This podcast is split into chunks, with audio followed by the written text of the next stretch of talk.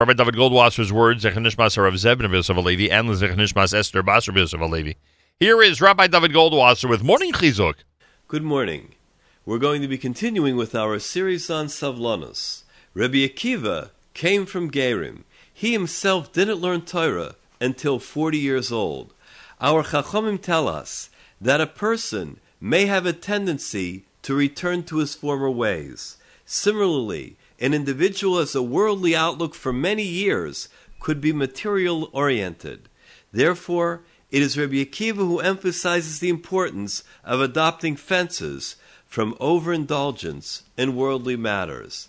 In the Sefer Od Yosef Chai, there is a very interesting Maisa of a wealthy person who was traveling on a horse. When he was far away from the city, he came across a physically challenged man sitting on the road. He was crying. He asked the rich man for a matana. The wealthy man got off the horse and gave him a silver coin.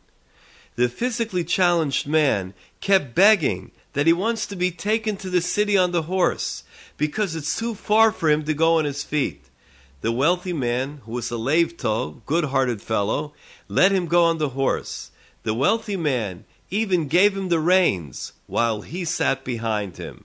When they came into the city, the physically challenged person stopped the horse and told the wealthy man, Okay, you go down from the horse now and leave us in peace. The wealthy man said, What are you talking about? This is my horse. You get off the horse now before I throw you off. The physically challenged man began to cry and yell bitterly.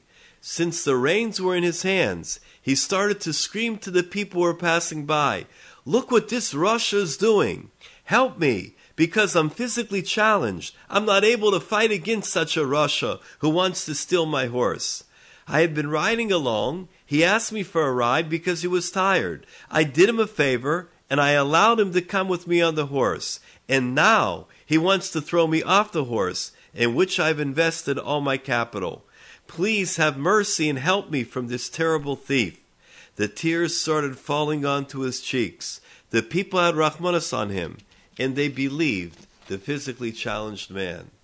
The wealthy person said, Everything that this guy is saying is complete sheker. The truth is exactly the opposite. I had Rahmanas on him, and now he wants to steal my horse. They went before the judge with their arguments. The judge turned to the wealthy man and said, I see that your words are true. But what can I do? You yourself lost the zchus through your own hands when you agreed to let that man drive the horse and hold the reins. He should have been behind you, and the reins should have been in your hands.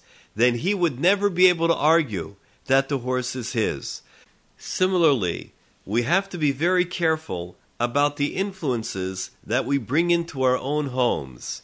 If a person brings something into the home which allows the Yetzer Hara to rule, then he will not be able to answer, because on the Yom HaDin he'll say, "What did I do? The Yetzer Hara overwhelmed me." But the answer will be, "You are the one who brought the Yetzer Hara into your home." This has been Rabbi David Goldwasser bringing you morning chizuk. Have a nice day.